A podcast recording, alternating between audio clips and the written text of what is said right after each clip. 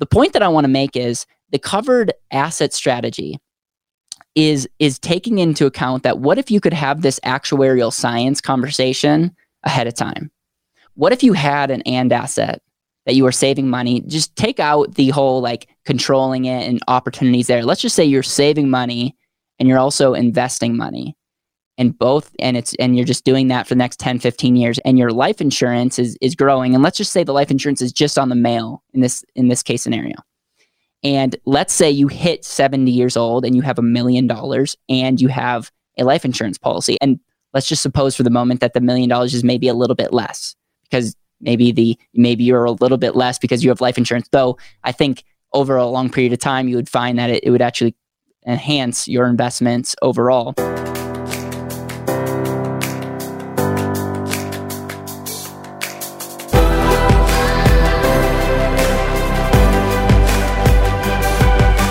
This is Better Wealth with Caleb Guilliams. Hey everyone, welcome back to another episode of the Better Wealth Podcast. In this episode, I'm going to be talking about the covered asset strategy. This is definitely inspired by wealth building cornerstones. And it's this concept is if you have overfunded life insurance, a lot of people will just look at it as an alternative to an investing and they'll talk about all about the growth and how you can access your money. And th- those can all be good things. I'm talking about strictly having the end in mind as it relates to retirement income planning when you why are you saving? Why are you investing? A lot of people would say it's so i can quote unquote retire someday so that i don't have to work and i can get cash flow. Shouldn't we figure out the best ways or shouldn't we be at least educated on the different ways that we could get cash flow and how we could have more income in retirement? We i have another video that i talk about a volatility buffer whereas if you have money in the market and you did not have any buffer asset like a savings account or, or cash value life insurance or a home equity and you were just relying on the market where the, because of sequence risk loss, you you will have to pull out less than three percent of your income, and it can just be a, a negative. It could be a negative thing, and the reason why you can only pull out three percent is um, you're just risking running out of capital before then. But if you use a buffer asset that life insurance could be used for, or home equity or whatever, you can up that pretty significantly because if you take out the down years and don't tap into your investments when it's at loss and you get to tap into an alternative asset and let it rebound, it's crazy how how significant that can be. And so buffer asset can be great, but some people when they hit retirement might not want or might not feel comfortable or want their money in the market. There's still volatility there. There's still unknowns. And so what some people opt to do is to annuitize their money, essentially taking what companies did back in the good old days and had pensions. That what was a pension? It was essentially an annuity. Now there there's gurus out there that that hate on everything, right? And a lot of people um, might say, "Oh, annuities are the worst." Just like life insurance, most life insurance is the worst, but if structured and utilized properly, it might be an amazing tool that will help you accomplish your kind of result. So, with, with that said, I don't sue me. I'm not giving financial advice. I'm giving a strategy that is is an option and can be an enhanced option if you have an and asset at the foundation of your life. So, with that, I'm going to go into some of the numbers, some of the homework that I did, and just explain what this is. So, let's say you would do not feel comfortable having a good portion or your money in the market when you hit retirement. The other option that you can do is you can take some of that money or all your money and put it into a new, an annuity. Now, there's different types of annuities. There's a fixed index annuity, where you get some upside in the market and get no downside. And there's some strategies toward, towards that. You can just get a fixed annuity, which is essentially a CD where you get hopefully a little bit better payout than what banks could get you. Or you could then turn on your money right for income, and this could be called a SPIA. And what we're going to be talking about is just the most basic form of annuity where you take a chunk of money, you give it to a company, and they are giving you a stream of income. Now, just like a life insurance company, they are ensuring that if you die prematurely, if you die prematurely, they're ensuring that risk. An annuity company does the exact opposite. They're really ensuring longevity. They're saying if you live to 110 and everyone did that, the annuity companies wouldn't do so well. Let's just put it that way. But because some people die at 75, some people die at 85, some people die at 95, because of large numbers, they're ba- they're able to tap into what's called mortality credits, and it's they're able to take on that risk, and through that can create some efficiency. So when we look at a Monte Carlo simulation and say less than four percent you can take out, you'll see that you could you could have access to more money by annuitizing your wealth. The big downfall of an annuity is you're tying up capital. So for people that are control freaks with their money, probably not a great strategy. You're tying up your capital. And and in, in some cases, if you pass away, which we're going to look at, if, if it's just a single SPIA, if you could put all your money in, and there's a world where if you die the next year, you lose all that money. Okay, so that's like the big negative there's what most people often doing is they do a joint annuity which is essentially taking both spouses going to the table and saying if if this person passes away there will be a stream of income that will last until the both both pass away and then it will it will dry up. And unlike everything there are a ton of options. There's there's inflation options. There's a 10 year certain 20 year certain. Like there's a lot of options uh, here. What I want to give is again, just like I did in my volatility buffer video, is I want to give the basic fundamentals so that you at least have um, this as like a this is something as a foundational concept so that we can go into more strategies if you end up working with with us here at better wealth or if you're working with someone else you'll at least have a better understanding of what's going on so the the big pro to to annuitizing your money is a lot of times you can get more like income um, the the negative is if if something happens to you, you that might get that that might go away. So that there's there's that there's that challenge, right? Now, um, what most people end up doing is they get a joint annuity, like like I said, and it's like both spouses. You know, you want you two parties, and then both need to pass away to lose the money. And so that's what that's what most people opt in doing. And so what I did was I just took a 70 year old male. Okay, this is just this is just something on the internet that I did simple calculation. Um, I spent three minutes doing it, but I wanted to just get a quick uh, understanding of what's going on here. And I said, what if we just did a SPIA, a million dollar SPIA? So we put a million dollars with this company. It, it, you know, it gave me 10, 15 companies, and it just gave me a quote back. And the quote was five thousand eight hundred and thirty nine dollars and seventy three cents. So if you if you multiply that by twelve, as it re- represents a year, that's that's a little over seventy thousand, seventy thousand sixty eight dollars. Okay. So if you do the, what is that distribution rate? I mean, that's a, that's 70 percent. That's, that's a 7% out of, off of a million. That's actually a little over 7% of, of a million. That's, that's, that's okay. That's decent. Again, downfall is if something happens to you at 70 years old, your million dollars could be gone. The pro is that the company in this case scenario is on the hook for to pay that as long as you live.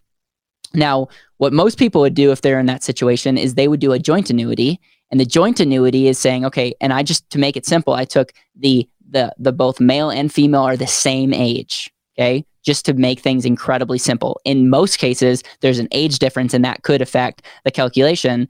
And in that case, you can you'll get four thousand seven hundred and thirty six dollars if you multiply that by twelve. That is five fifty six thousand eight hundred and thirty two dollars. That's a difference for you math nerds of thirteen thousand two hundred and thirty six dollars. Now, what's the difference between the single payout and the joint payout? Why aren't they identical? One's higher than the other. One's over seventy thousand. One's fifty six thousand. The difference comes down to life insurance. What is what is the in what is the annuity company essentially doing? They're saying we are measuring our risk and we're not going to pay out them because there's a higher chance that we're going to have to pay longer. So we're going to take that difference. And what do you think the annuity company is, is putting that money towards? They're putting it towards life insurance because they are insuring. I mean, insurance companies are masters at risk, risk management. So they're taking that thirteen thousand two hundred thirty-six dollars and and and creating some life insurance calculation because they're not going to lose money on this deal. And and so here's here's the thought when you're 70 years old, getting life insurance is probably not super beneficial. I actually did a couple calculations with some of the companies that we run, and we could get, I mean, if I, I mean, I could get five hundred thousand dollars of death benefit if I did a fifteen year term, but you're you're really rolling the dice at that point. So if you do like a permanent policy, you're you're in the realm of like a two hundred to three hundred thousand death benefit that that would buy on just like a standard rating. But some people in their seventies can't even get life insurance. The point that I want to make is the covered asset strategy is is taking into account that what if you could have this actuarial science conversation ahead of time? What if you had an and asset that you are saving money, just take out the whole like controlling it and opportunities there. Let's just say you're saving money and you're also investing money. And both and and it's and you're just doing that for the next 10, 15 years and your life insurance is is growing. And let's just say the life insurance is just on the male in this case scenario. And let's say you hit 70 years old and you have a million dollars and you have a life insurance policy. And and let's just suppose for the moment that the million dollars is maybe a little bit less because maybe the maybe you're a little bit less because you have life insurance. Though I think over a long period of time you would find that it, it would actually enhance your investments overall. What we could essentially do is if we could cover that asset, the death benefit of the life insurance policy could cover the male's asset and it, there are scenarios where you could take out the extra money, the 70,000 a year instead of the 56. But wait, you don't you don't want to ever leave your wife or your spouse worse off. So the death benefit would kick in when when the male in this scenario passes away. So what I'm trying to get at is if you have an and asset, I always try to say that the and asset gives gives you multiple options and we it's more than just the cash value. The permanent death benefit is incredibly valuable and there's a lot of reasons why the permanent death benefit can be valuable. In this case scenario, we're just looking at an annuity. And we're saying if you didn't have that, it would it would only be right to do a joint situation here if you wanted to maximize income. Because you you wouldn't it just would be too risky. So what you're doing is you're buying life insurance at the age 70. But if you did some proper planning and had an and asset and maybe got life insurance at 50 or 55 or maybe 40 or 45 or in my case in my 20s, I'm I'm opening up options where I can maximize income and know that I have a permanent death benefit that will cover cover my assets and that creates efficiency because you're maximizing the distribution and you're maximizing not just the longevity risk but you're also maximizing um, the just the time, and you're taking insurance at its at its purest form and and and complementing both. And so that's just the covered asset strategy. It's just the idea if you have a pension, if you have an annuity, if you're very much looking at like how we can maximize income, it's it's a conversation. And if you have an and asset, it, it really enhances that. The last thing that I want to say is the difference between a 7% distribution rate and a in this case scenario, in the joint scenario, it was a 5.68%. That might seem like less than, you know, 2%. But if you actually look at us, the difference between the, you know, the seven, the seven um, percent versus the 5.68, that's a, almost a 20% difference. It's 18.86% difference in just in just those two things. So it's again, it matters. It's real, it's real money, and you're going to tap into these kind of calculations whether it's whether it's at 70 or whether it's 20 years ahead of time um, there's that's just one out of the many benefits of having an and asset and the options that can come up if you do proper planning. Um, i also just want to thank you so much for watching this video on youtube. We are trying to grow our our audience and trying to help as many people live more intentionally. You'll find that if you understand this stuff you will be able to think more clearly and, and show up more powerfully in retirement and just in life in general.